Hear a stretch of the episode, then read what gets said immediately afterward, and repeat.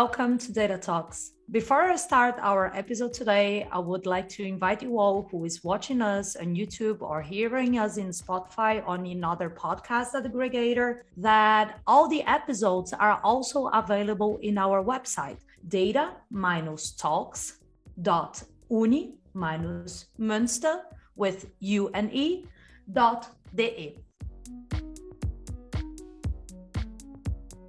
During the Data Talks project, uh, we have been talking about the use of technology and av- availability of data in concrete, although complex situations, such as health, education, corruption fighting, climate change, etc. Then this is, episode is a bit different. The relationship between science fiction and technology goes beyond imagining what devices will be produced or the design of clothes in the future. Science fiction helps us think also about the moral dilemmas we might face, the fundamental human issues, the relationship between technology, power, and coercion, and the relationship of men among themselves. And to talk about that, uh, we have two special guests with us today from Brazil. We have received today Dr. Veridiana Domingos Cordeiro. Veridiana is a sociologist and researcher currently a postdoc research fellow at the C4AI Center for Artificial Intelligence, supported by IBM, FAPESP, and the University of São Paulo. Veridiana holds a master's degree and a PhD uh, in sociology and for the past 11 years, she has been developing research on sociology of mind, sociology of memory, digital sociology, sociology of artificial intelligence, sociology of knowledge, and social theory. She's the author of the books Sociology in Brazil, a brief institutional and intellectual story, and wrote chapters for many books, including The Risk Perception of Artificial Intelligence, Automatas in a Movie, Science and Philosophy of Mind, and Paul Palgrave Handbook of Digital Everyday Life, the last one to be published. Veridiana, thank you very much for being with us today. Thanks, Jessica. It's a pleasure to talk with you both today. And I've been watching Data Talks, and it's such a nice project. So I am always glad that academia enables us to build these uh, transnational bridges. Well, thank you. and from Germany, we have today with us Dr. Isabella Hermann. Isabella is a speaker, writer, and curator in the field of science fiction, which she considers a mirror of our present and a metaphor for the future. Isabella is currently co director of the Berlin Sci Fi Film Fest, the first genre specific sci fi film festival in Germany. She holds a master's degree and a PhD degree in political science and in her work, she focuses on how science fiction and visions of technology construct and reflect socio-political structures and world politics. Topics here include artificial intelligence, Anthropocene, climate change, and space travel. Her work experience also includes the scientific coordinator of a research project on AI and human responsibility at the Berlin Brandenburg Academy of Science and the program director of the Present Futures Forum at the Technical University of Berlin. Isabella, thank you very much for being with us today. Yeah, thanks for the invitation. I'm really looking forward to our conversation. And I also uh, also think it's quite cool to have this um, German Brazilian bridge today. Well, thank you. Let's. Uh, I, I also expect a really interesting conversation, and I would like to start with Veridiana. Uh, Veridiana, so I have two questions actually. Uh, do you call yourselves C4AI or C4AI? this is yeah i was i was with this uh, this this uh, this question in my mind. You are completely right. It's c4ai c4ai so okay. So could you explain to us briefly uh, what is the work of c4ai and what are the key areas that you are researching? Right. Um, C4AI, it's the Center for Artificial Intelligence. It is in Brazil at the University of São Paulo and it is a partnership between IBM and São Paulo Foundation. So um, from IBM's side, it is uh, the center is part of the AI Horizons network, which is a program created in 2016 to promote the collaboration among universities around the world for developing research on AI. And the center was established last year in 2020 uh, as a research center for producing advanced research in AI for um, debating and, and disseminating the topic, for training students, but, but mainly for transferring this knowledge and technology to society because uh, University of São Paulo as uh, the main university of Latin America has this public commitment as a major major value as a public university. And regarding the areas, the center is organized around five main areas of research. One is for natural language processing, uh, especially in Portuguese, which is pretty underdeveloped because uh, this is a huge challenge, uh, technically speaking. There is one research strand for reasoning on ocean data based on machine learning. And um, by ocean data, I mean specifically what we call as Blue Amazonia, this maritime Brazilian territory. Um, there is another front related to agribusiness. So uh, they work on decision making in, in food production networks.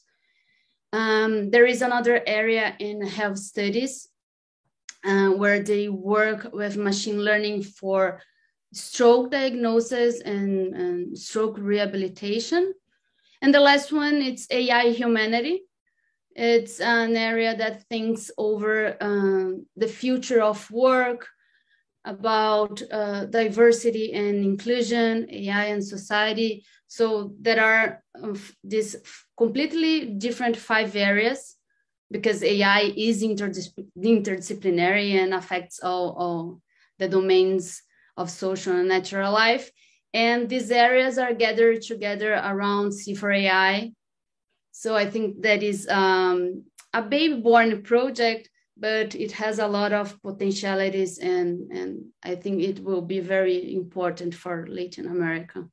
This is very interesting, especially because we are talking about different areas but they, they as you mentioned they talk with each other they are the challenges that we are facing uh, some of uh, the, some challenges are more Brazilian challenges, like agribusiness is uh, a, a really uh, a structure of our economy. So it makes sense that center research about this and it's really interesting. All the all the groups were created last year in 2020 or they pre-existed before?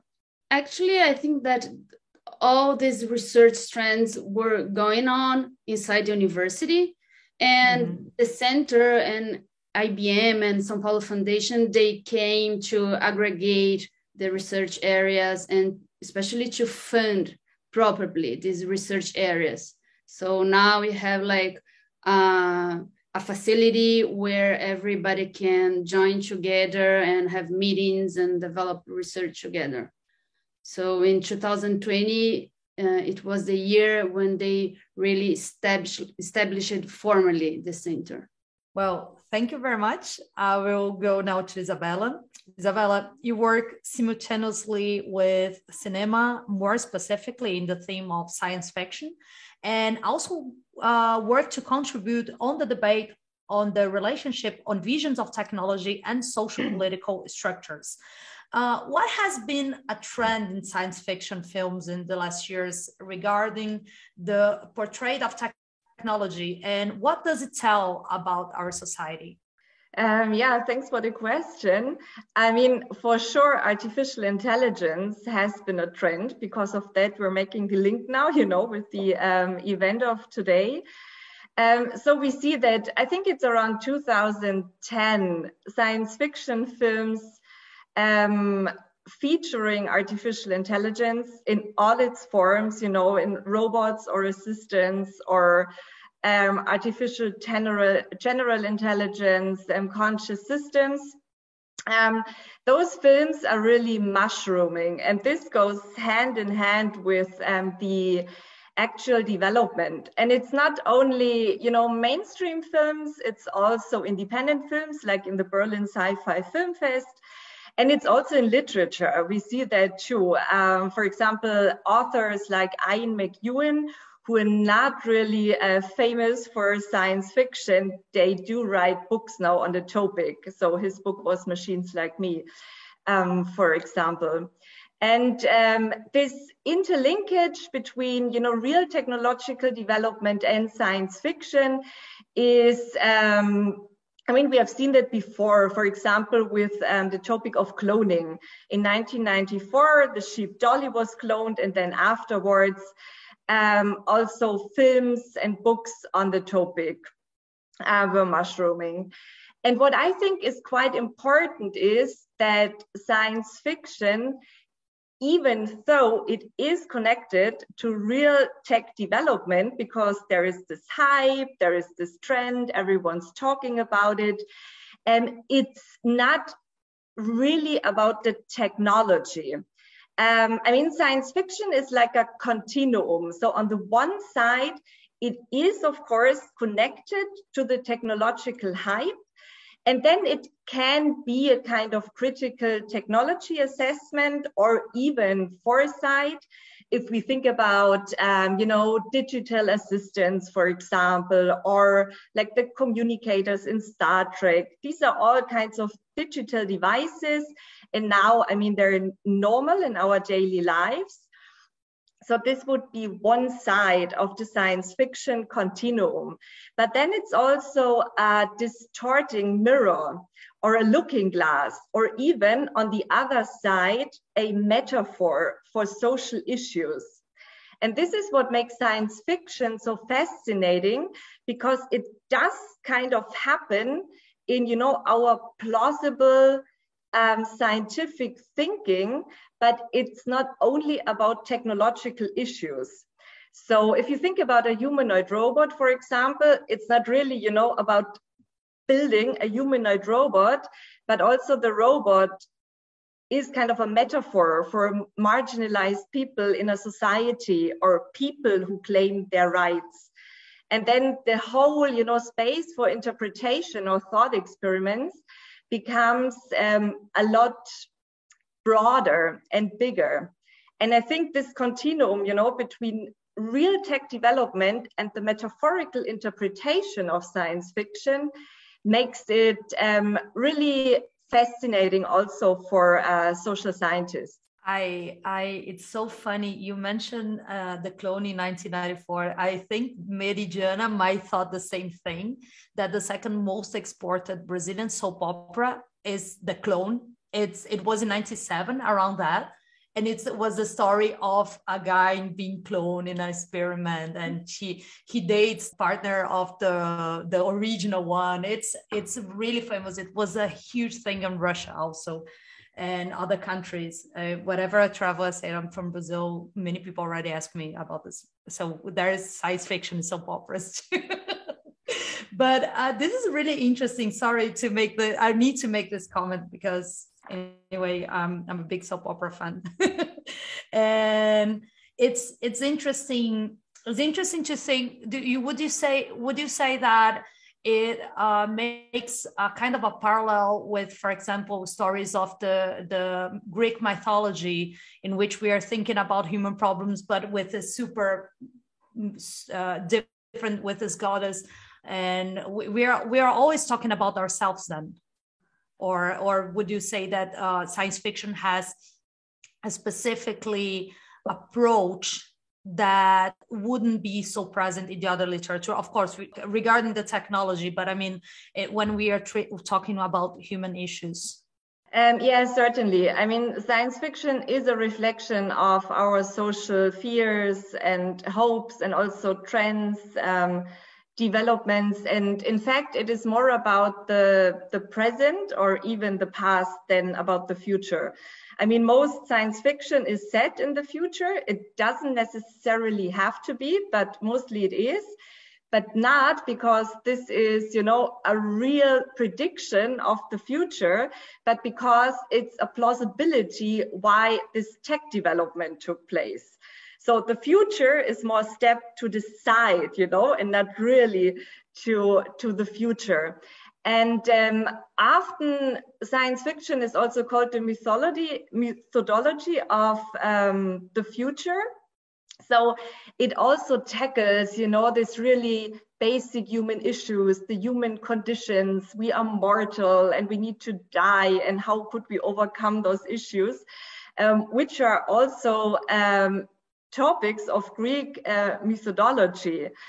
Um, but what I think makes science fiction distinct as a genre is um, that it really developed in our modern times with the technological progress and um, also with these um, scientific inventions and scientific research. So you always try to base um, the, the story in a kind of scientific background. And this is plausible within the story. It doesn't really have to be plausible in the real world. So, for example, a time machine, you know, there are no time machines. Um, but metaphorically, they are, of course. And um, yeah, so science fiction is truly connected um, to other forms of um, narratives or literature or storytelling um, concerning, you know, that it tackles kind of our basic problems. But um, yeah, it's also really connected to this um, technological scientific thought, which also is not only about um, science as kind of um, the life sciences or natural or chemistry or physical sciences, but also social sciences. And uh, so regarding science fiction films, uh, most of them in, uh, are, are placed in a dystopian uh, scenario. Why why would would be that, or or am I only watching the wrong ones? no, of course, mo most most of it is um, dystopian. I mean, there are many reasons for that. I mean, first of all, um, science fiction films. Um, it's culture, it's art, but it's also entertainment. And um, if you have a dystopian or a negative or conflictuous setting, uh, I mean, coming to artificial intelligence, you know, we have always this kind of war um, of humans against machines, like in the Matrix. And then you have, I mean, impressive visual effects or CGI or whatever. I mean, science fiction was always a motor for visual effects in cinema. So if we think about um, 2001 A Space Odyssey or Avatar or again, Matrix, for example. Um, so this really, you know, makes it kind of um, dramatic um, action. So we have this as um, dystopian features. And um, ah, there's always, um, I always quote Susan Sontag here because in an essay, she said in the 1960s that science fiction is not about science, it's about disaster. And disaster is one of the oldest subjects of art. Um, so again, it's also kind of disaster porn, you know, science fiction. Um, but then also it's um, really hard or a lot more difficult to tell positive stories. Um, so it could also be, you know, a laziness because it's really easier um, to have these negative scenarios than come up with um, something new. And also it could be kind of an absolution or catharsis then we are again in Greek, um, not methodology, but uh, Greek theater.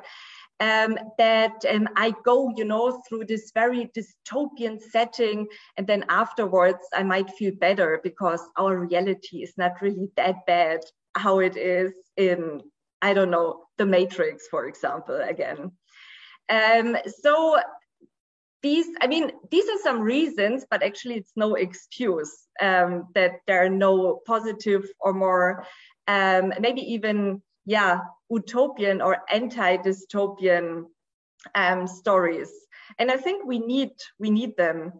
And um, yeah, there are approaches, for example, in solar punk, which also comes from Brazil initially.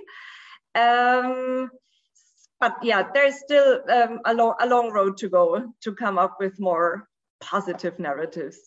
Yes, um, this is uh, a question also uh, in Professor Neri in the book that uh, Veridiana uh, co-wrote, uh, The Risk of Perception of Artificial Intelligence, uh, mentions, for example, that uh, Japanese have a different perception of technology in comparison to the West, broadly speaking or at least with Hollywoodian uh, productions. And Veridiana, based in your experience as a researcher at Yokohama State University, would you agree with that? Um, how do you think uh, the technology is perceived in these different scenarios? Well, this is a very interesting question. Uh, we we discussed this topic in the book in a very explanatory way, so I will do the same here. I think it's it's a very fun topic. And in the book, uh, the discussion regards AI specifically, not, not technology as a, a whole. So I think it, it is important to, to highlight that and that we made a comment about the Japanese environment. So not, not the East, because the East is very diverse. So once you are in Japan, it seems that you are living in a kind of past future, you know, because it is so technological, but it is technological in a 90s sense. It is technological, but it's old. So Japan is very attached to some old habits that we don't have anymore, such as using bills to pay, pay something in a store. Uh, I think that over 80% of retail transactions in Japan are still in cash. They send faxes and to send messages. They have a lot of non-digitalized paperwork. So in some areas of social life, I, I would say that they reject technology in many ways. However, there is a contradiction here because, on the other hand, Japan is one of the most advanced countries regarding AI in many areas. So they, they have this initiative called uh, Society 5.0 that aims to use AI in many areas of social life, um, healthcare, disaster response, that is an issue here. And the idea of this initiative is to furnish more positive views on AI for Japanese uh, workers and, and business. So I think that the Japanese policymakers uh, understood that AI may solve a lot of issues uh, of Japan because um, they have labor force shortage and the, the population is plummeting. So in Japan, that's that's outnumber births. In, in some regions in, in Japan, they they have fewer people that they had seven years ago. And and a third of the Japanese population is older than 65 years old. So um, if you access the Japanese government government website, you can read about this Society 5.0 plan. They mention this possibility of having a super aging, super smart society. They plan to build a super smart city uh, with um, a lot of robots and automation. So um, I think that Japan is, is the most uh, robot integrated economy in the world. And, and there are some historical aspects for that.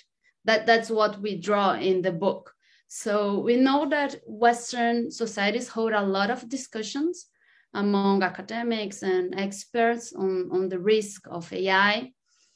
And I felt that uh, in the West, there is still a feeling we experienced uh, centuries ago with the Luddism in the Industrial Revolution. So there is a fear of unemployment because of machines. And I don't think it is true uh, within the Japanese environment.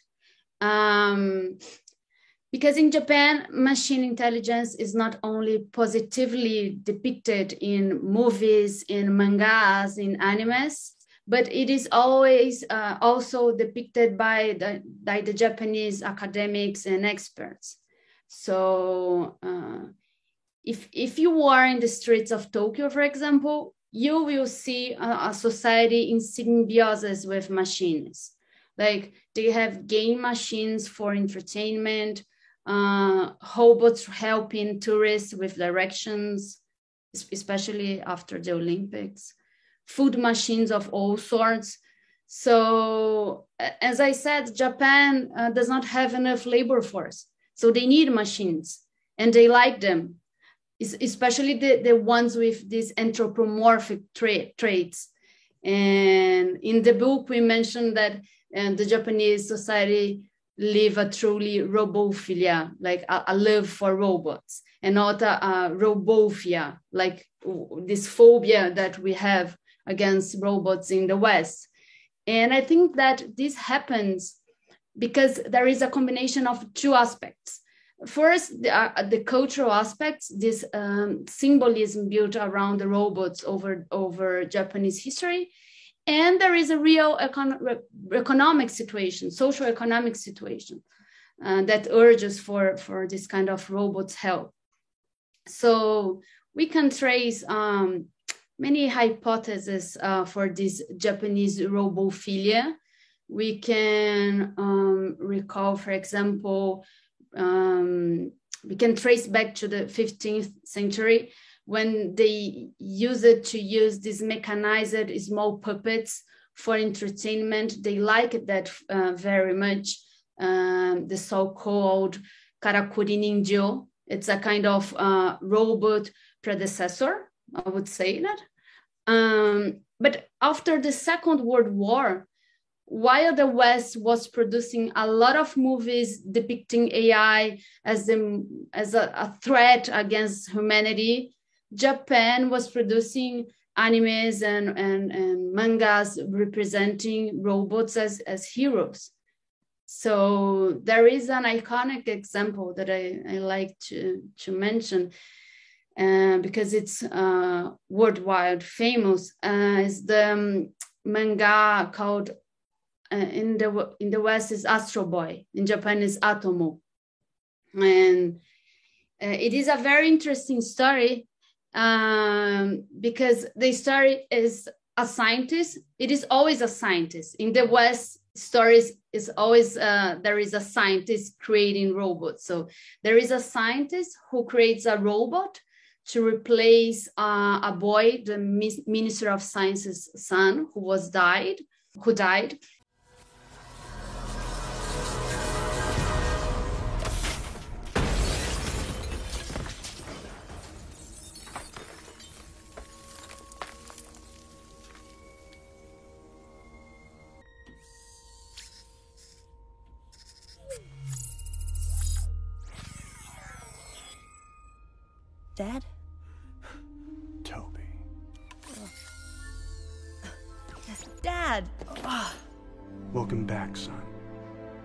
Thank you, Elefun. I'm going to take it, him, home now. Quality time, bonding, all the good things. Bye, Dr. Elefun.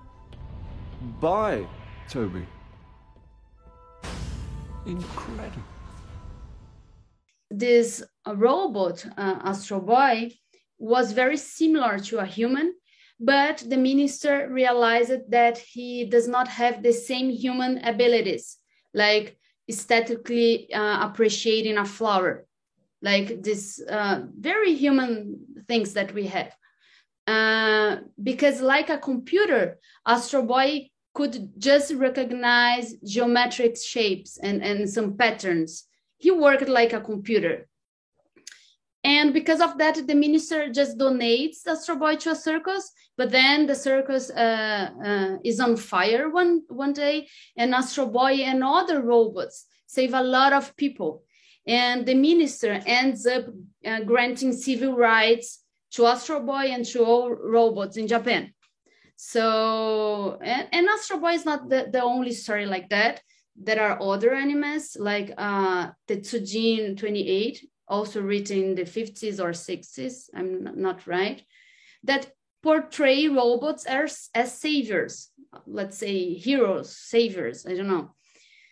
And these animes they they they picture a future where robots and humans uh like like embrace each other in in this technology human symbiosis and i'm sure that this culture is not responsible for the proliferation of robots in japan but but it helped to create this more positive reception to these creatures. And when the robots became reality in the 80s and in the 90s i think that the, the japanese uh, population was more used to, to this this kind of uh, image so in, in the 90s um, 80% of the industrial robots in the world were produced in Japan. So they use a lot of that. And, and still today, Japan is a leader on, on that topic. So facing this people shortage, um, robots really, really became the solution to help Japanese society to continuously grow uh, de- despite this, um, this decreasing birth rate. So they use robots in real healthcare areas to, to substitute people who take care of elderly people or, or children. Uh, they use uh, robots for therapeutic communication, to entertainment, to clean, or, or to simply interact with. So if you are in Japan, you can see a lot of pepper. I don't know if you are aware to pepper. It's a uh, white robot. Um, it, it's anthropomorphic it's, it's the same one that they have in the United States. I saw I saw already in San Francisco like a it looks like a child robot actually. Yeah, yeah, yeah, yeah. It has a white with here. blue eyes. This one, yeah, yeah I, I, saw this one already. They really are curious. all over Japan. Like people interact uh, with with pepper, and there are thousands of peppers uh, across um, commercial places and houses. So uh, in Japan, automation or robots less it, it is less about threatening jobs and it's more about economic survival because uh, besides the population aging japan has a very strict immigration policy they are very isol- isolationist they are an island and they isolate themselves that's the point uh, it's not like Canada that has this labor shortage and they welcome immigrants. Uh, uh, contrary wise, Japan just um, kind of reject immigrant people. And, and so AI may be a solution for them. And uh, I think that in this uh, context where AI is needed because of lack of human AI may be a solution, but in contexts where AI is not a necessity or uh, an immediate necessity, I think that it, I think that it, it is seen as a potential risk. So it's very uh, hard to conceive this scenario in the US, for example, because they receive tons of immigrants every year. So it's not easy to defend the employment of robots for services or productions and, and in Japan it's easier. They need people, and why not artificial people? They they and these robots are really deemed as uh, humans sometimes because if you enter in a Japanese uh, factory, you can find robots pictures as the best employee of the month, which, which is very funny, right? So actually, for us uh, in the West, it's almost creepy. So well, just just to uh, wrap up, uh, Japan is, is very advanced in AI, and and they are very used to use robots in their uh, daily basis, and they are expecting to have uh, until 2030 around uh, and 300,000 or 270,000 artificial intelligence experts eh, in the country. And, and I'm pretty sure that the Japanese population will receive very well some kinds of AI, especially these uh, ones powered by robotic knowledge uh, and the ones that has the have this anthropomorphized AI threats. I think this is interesting because I my next question uh, will be to to Isabel about the perception of technology uh, in German sci-fi movies. But I was I'm also thinking about this. There is a shortage of uh, labor force here in Germany too, and especially some really specifically uh, trends like uh, um, sorry not trends Fach, like um, uh, Yeah, thank you. I'm listening these words always in German, so I forgot the, the words in English. And so I, I, I cannot see I cannot see in an Altenheim, for example, a a robot assisting. Am I am I being uh, wrong or as uh, Isabella? what do you think? Um, I mean, there is really a lot of development going on and very many research projects from all kinds of um, universities and institutions, you know, about robots for um, for care, for example. But um, so, as to my knowledge, right now they're they are not broadly um, in use, and there is also a lot of ethical discussion around that. And um, I, I, it made me laugh because when um, said um, about Japan that um, they still use fax, you know, and have a lot of um, and paper and stuff, it kind of reminded me um, on Germany because um, we are also, I mean, obviously a high-tech country, um, primarily when it comes to robots and industrial robots. But on the other hand, I think still a lot of people pay with cash. I mean, here in Berlin, there are cafes who won't even accept a credit card. I mean, you need to pay cash.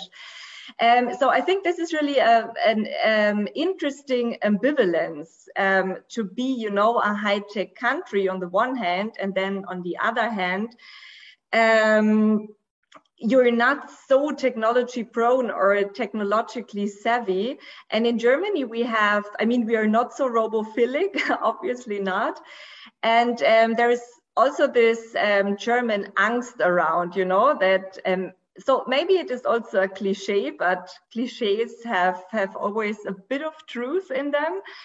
Um, so um, we tend to be very skeptical about all kinds of things but you ask for science fiction films and um, this actually should be reflected there as well, right? And I don't see it in German science fiction films that they are particularly dystopian or negative. I mean, first of all, there are not so many German science fiction films. This has only changed um, regarding um, AI in the last two years. So um, now we have a lot of films in that area. I think, I mean, for German, you know, measures, this is a lot, kind of eight or nine. And um, they are very broad. So maybe you know, this is also kind of some film recommendations.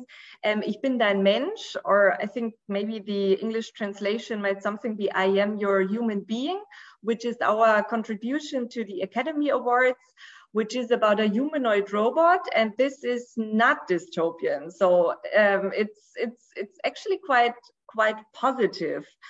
Um, or we have it's called um, a docu fiction, The Last Invention, which is about an artificial general intelligence, very cliche, very dystopian. And we have Exit, which is about you know digital clones or digital twins also kind of dystopian um, there was a recent film, Das Haus, The Home, which is about an AI controlled home. And um, another one, which is called Hyperland, about platforms, which is also, which has a very utopian positive twist in the end. Um, so maybe, you know, you would like to watch some of these films, but what I want to say also the broad range, you know, from robots to um, very almighty powerful systems to platforms to Internet of Things, AI controlled homes. Hat jemand Zugriff auf das Haus? Wie denn? Das Netzwerk ist für dich geschlossen, eigener Server. Die Kommunikationsdaten sind davon getrennt, maximal verschlüsselt. Du musst.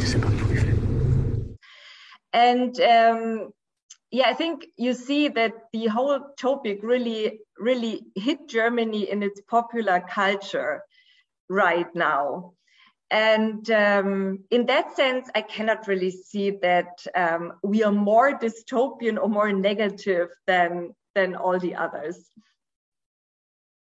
No, I was not even thinking necessarily dystopian or negative. I was thinking, but I, I, actually, the first movie that I thought it was Metropolis, because one of the uh, Metropolis is considered from Fritz Lang. It's considered a science fiction movie. Absolutely and it was one of it it is one of the first movies ever made and it's so I, I was I was thinking I'm not uh, I'm not specialist in, in cinema. Everything is new for me. I'm like making notes, uh, and I I, will, I cannot also uh, stop thinking now that we were talking uh, this idea of the uh, future of the 90s that the the films in the 90s at least the most popular or at least the most popular in brazil let's say like this maybe it was not so popular in japan or in in germany uh, were robocop the terminator this idea of anthropomorphic robots uh, using for security or, or stuff. And then in 2010 we have her. We have all the movies. And and we we didn't think that in the past, this kind of uh, assistants, they were only feasible in, or, or we could only concept them in, for example, uh, 2001, Space Odyssey. So why would I have a Hal in my home? Nobody thought they would have Alexa in their home. At the same time, the, the, the idea of home was like the Jetsons. That was like a robot doing uh, more anthropomorphic, looking like a robot i don't know I'm, I'm thinking about this how how also our idea of what we we see as technology changed and and it's and it's funny that uh, we we have i don't want to compare this uh, and and because it will sound really superficial but when i think about the development of AI, I think more in China today than in Japan, for example. I wouldn't say this 10 years ago. And in China, the face recognition, the, the idea of that you go to the shops and don't have to pay because you have the I forgot the name of the, the app, but everybody has it. So it's your uh, virtual identity, everything together. So I think I think there's also it's a change that might ref- be reflected in these movies too and uh, and and not only movies but all in all science fiction production. Am I am I say something too wrong or too or what do you no think no absolutely it? absolutely not. I think you see that um, a lot in the in the series black mirror which um, reflects kind of all these um, modern technological trends which have effects on society. Um, because you know in these films with those um, humanoid robots or androids i mean there are still um, a lot right now. I think this was not um, a, a, trend of the 80s or, or, or even 90s you know we have ex machina we have like the new blade runner we have the new terminator uh, we have all kinds of humanoid um, machines um, but there is also this you know kind of reflection about um, surveillance or um, what happens to our data. Um, but still, what what I think, and this is also kind of, I mean, it's not really problematic, but I think um, we shouldn't do, you know, the category error that science fiction is really about tech um, I mean, there are some people saying that, um, yeah, and in science fiction, you know, all of our fears are reflected um, towards concerning technology. And I guess it is the other way around because, like, authors or script writers, directors, they want to tell a dramatic story, and then AI is the perfect tool. You know, it's not like I want to kind of tell a story about AI and now it's going to be dystopian. I think it's really the other way around. And because of that, we have um, very often this conflict against humans, uh, this conflict of humans against machines or humans against in against a powerful AI system because then you have um, an antagonist, you have an all-powerful antagonist, and you as um, the audience, you understand the conflict. But this is not the real conflict we have in society. We don't have a conflict and humans against machines because behind algorithms, AI machines, they are again human interests. I mean, if you look at, for example, the Facebook algorithm, the Facebook algorithm is not, you know, uh, a bad, evil machine we need to fight. It's the profit interest of Facebook to have an algorithm who polarizes that people stay on the website. Um, you know, and, and in this way, um, science fiction again is a metaphor. For example, if we have an uprising of robots because they are used as labor slaves, this is a metaphor for real people working under conditions like slaves. This is a critique on capitalism or a critique on the neoliberal system. Um, whereas when um, when I criticize real technology, it's always about conflicts in our society between interest groups, between like the society and corporations or the the public authorities, or there is not this thing human against machine. And um, you know, this is yeah, this is kind of a, a, a misinterpretation and it facilitates things. Actually, it distorts our real challenges regarding AI and it also impoverishes science fiction because then you have only the interpretation um, like it it it it was real technology and um, yeah i think these two two ways of interpretation should really be separated. I um what do you think it would be our really actually this question is for both but what are, are really challenges with AI are really real issues with AI in this manner that we are not being able to see? Whoever wants to start this difficult question that we didn't talk about it before. Well, I, I think that uh, as Isabella was uh, saying, uh, sometimes we we overemphasize the idea of these implausible AIs and humanoids, uh, robots taking over the world. So I think that we end up overshadowing real issues uh, we are facing uh, today. And well, like it is true that robots directly replace human work positions, but this is something that we have been facing since the Industrial Revolution. So today we, we must discuss uh, other more real and unpredictable risks that sometimes do not appear in, in fictional narratives, such as um, the biases so we are facing biases ingrained in AI databases that uh, end up profiling people wrongly, for example. And this is a real issue between people and machines that hit us at, at the heart of what we believe as an equal and free society should be. So um, be sure that any fiction could foresee this kind of consequence, like the bias in, in databases. Uh, so in in that sense, uh, the, the fictional narratives are a bit fragile because it is hard to foresee all the outcomes and risks and scenarios that an AI may create, like biases. And um, and I, think that maybe th- th- this is the point that we should uh, discuss. I, don't know if uh, I go further, but but biases is, definitely something that uh, is something that we are living today, and and is a kind of risk that fictional narratives could not foresee. Yeah, no, I absolutely agree. Um, thanks for bringing that up. Um, data bias is really one of the, the key risks and challenges. And what um, I would, yeah, I would like to say also, um, it's connected to biases.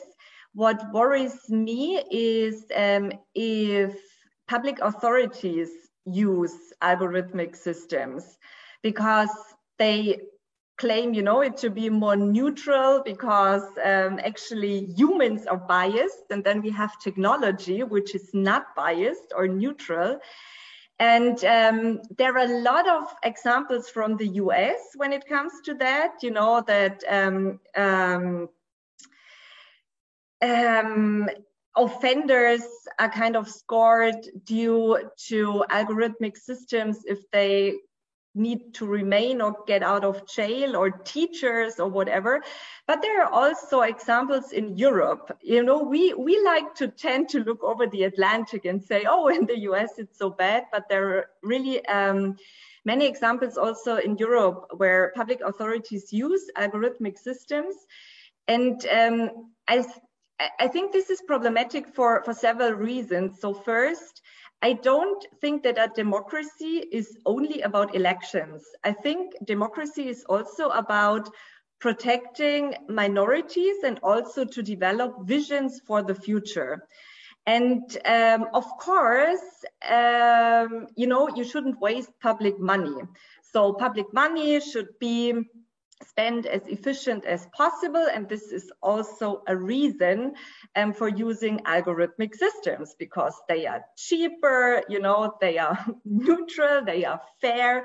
So it, it's all better. But what the problem is that these systems rely, again, the data bias on, on, on data from the past. And um, so I'm not really building up a vision for the future, but I'm kind of living in the past. Um, so, I mean, for example, there was last year, there, there, there, there were these fuck the algorithm um, um, revolts. Yeah, it was not really revolts demonstration in the UK um, because um, they couldn't do the schools, the, the students couldn't do their final exams because of the corona pandemic. So um, there was an official algorithm kind of generating um, the last, the, the grade, the exams um, to um, so that the students have a final grade and could go to university or not. And this um, final grade was based on uh, certain data, like for example, how the school performed in the past, how the class performed in the past, and so forth and so on. So the point was that students from um, kind of a school which performed weakly because there was not a lot of money, you know, they are in a neighborhood which is not good, they um, obtained um, not so good grades. It was not their personal performance, it was just in relation to the past to other schools. And of course, elite schools, because they have a lot of money, you know, they're in a good neighborhood and so forth and so on. So the students there received really good grades. And this cannot be the vision of the future, I guess, for a state, you know, because in fact, if I have an algorithm like that, and it shows me, oh my God, okay, based on the past data, past performances, whatever the data points are, um, based on that data, this school performs really weakly and the students perform weakly, I'd say, you know, they need kind of extra support and not less. And this is always the point, you know, if you have also, um, you know, social benefits or whatever, um, and you calculate that with algorithms based on past data, the ones who are already weak, they again get um, less money or they are kind of castigated, you know, for just being poor. And um, yeah, again, the point, so I can use those systems and see as a democracy, okay, there are weak points. I need to support those people more and not less. And this is also a point that that worries me because um, the excuse or the legitimation is so easy because you just say you know it's fair it's neutral it's a machine it's cheaper. Um, why not just cannot do it like that?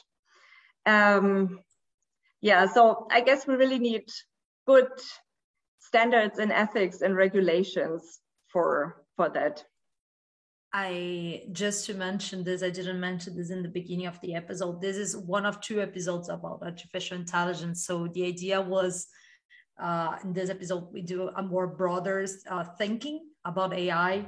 In the next episode, um, we're still confirming the guests, but uh, we will have a discussion about usage of uh, AI in governments, and the bias question will come up uh, really strong. So not to this is not a hole that we left in blank, but it's uh, we the idea was to talk a little bit about no ab- absolutely. But these are you know the kind of topics science fiction does not really tackle that much. So. Yeah. And and i have a last question uh really quickly because our time is about to be up uh, in many movies, um, the threat of artificial intelligence uh, is intensifying, but a kind of a, a vulnerability uh, to which other the characters are exposed. So there is this classical scene of how in 2001, in which uh, Dave wants to shut down the machine, and then he the machine has the control of the room, and he said, "I'm sorry, I'm sorry, Dave." This mission is too much important for me to let you i don't remember exactly what he said but he said no you cannot come up. I saw you were talking with the other guy. I didn't hear it but i read your lips. Oh hal do you read me? Do you read me hal? Affirmative dave. I read you. Open the pod bay doors hal. I'm sorry dave. I'm afraid i can't do that What's the problem? I think you know what the problem is just as well as I do. What are you talking about, Hal? This mission is too important for me to allow you to jeopardize it. I don't know what you're talking about, Hal. I know that you and Frank were planning to disconnect me. And I'm afraid that's something I cannot allow to happen. So in this case, they were like totally depending of of this uh, uh, of the machine to be even able to shut it down. And uh, and I think this is a beautiful metaphor, to be honest. Um, and let me think if we are taking the necessary measures to not make ourselves too vulnerable this is a, a little bit what we have been talking about uh, about bias but i'm i'm i'm, all, I'm also thinking here about um, profit oriented algorithms not only uh, decision making algorithms. I'm, I'm, thinking also in this other uh, in this other uh, sense are, are we making ourselves too much vulnerable to to biases or, or mistakes that the machines could make? Whoever feel like answer this before. You um, choose I mean, I just just a quick comment on that. Um, I guess probably yes, because we freely giving away um, away our data, and people always say like, um, I don't care because I have nothing to hide um, yeah, I mean, it's not about, you know, what you're, I don't know, doing secretly in your bedroom or whatsoever. It is about things that um, influence how are you treated, for example, by public services or I don't know, if you use a Mac or another computer, you get different prices for goods or things like that. So I think um, we shouldn't be more private with um, our data. Well, yeah maybe maybe um I, I think that we, we have some some paths here like um this this scene that you brought uh, jessica that Hal was commanding the the spaceship. They they were completely vulnerable but they could stop it. So i believe we can stop uh, ai when we are in an extreme situation. And the point is i think that this scene show us more than uh, the vulnerability. What this scene is showing to us, it's about trust. So like um, some trust is something that we have to develop when it comes to AI systems. And uh, this, this example of Hal is, is very good. And trust is always the opposite of risk. So when we trust something, we must be aware of risks and be cautious for mitigating these risks when possible. So trust and risk always involve probability. Nothing is 100% predictable. So it is impossible not to be vulnerable to AI systems. So once we decide to transfer some decisions to AI, uh, this example that Isabella uh, said about COMPAS, the, the uh, AI system used by the American judiciary that helps to profile offenders for, for alternative sanctions. Uh, here, the judge is partially transferring his decisions to free or to keep someone in prison. Uh, so he's transferring his decision to an AI system. And in that case, the offender is completely vulnerable to, to an AI system, right? So what, what can you, we do uh, when we face this kind of situation? We can blindly trust AI systems like it, it happened with Hal and what seems very fictional to me so um, this idea that AI is commanding everything and the astronauts were completely vulnerable up to the point something goes wrong and they need just to destroy uh, an AI system, is something that does not happen in reality.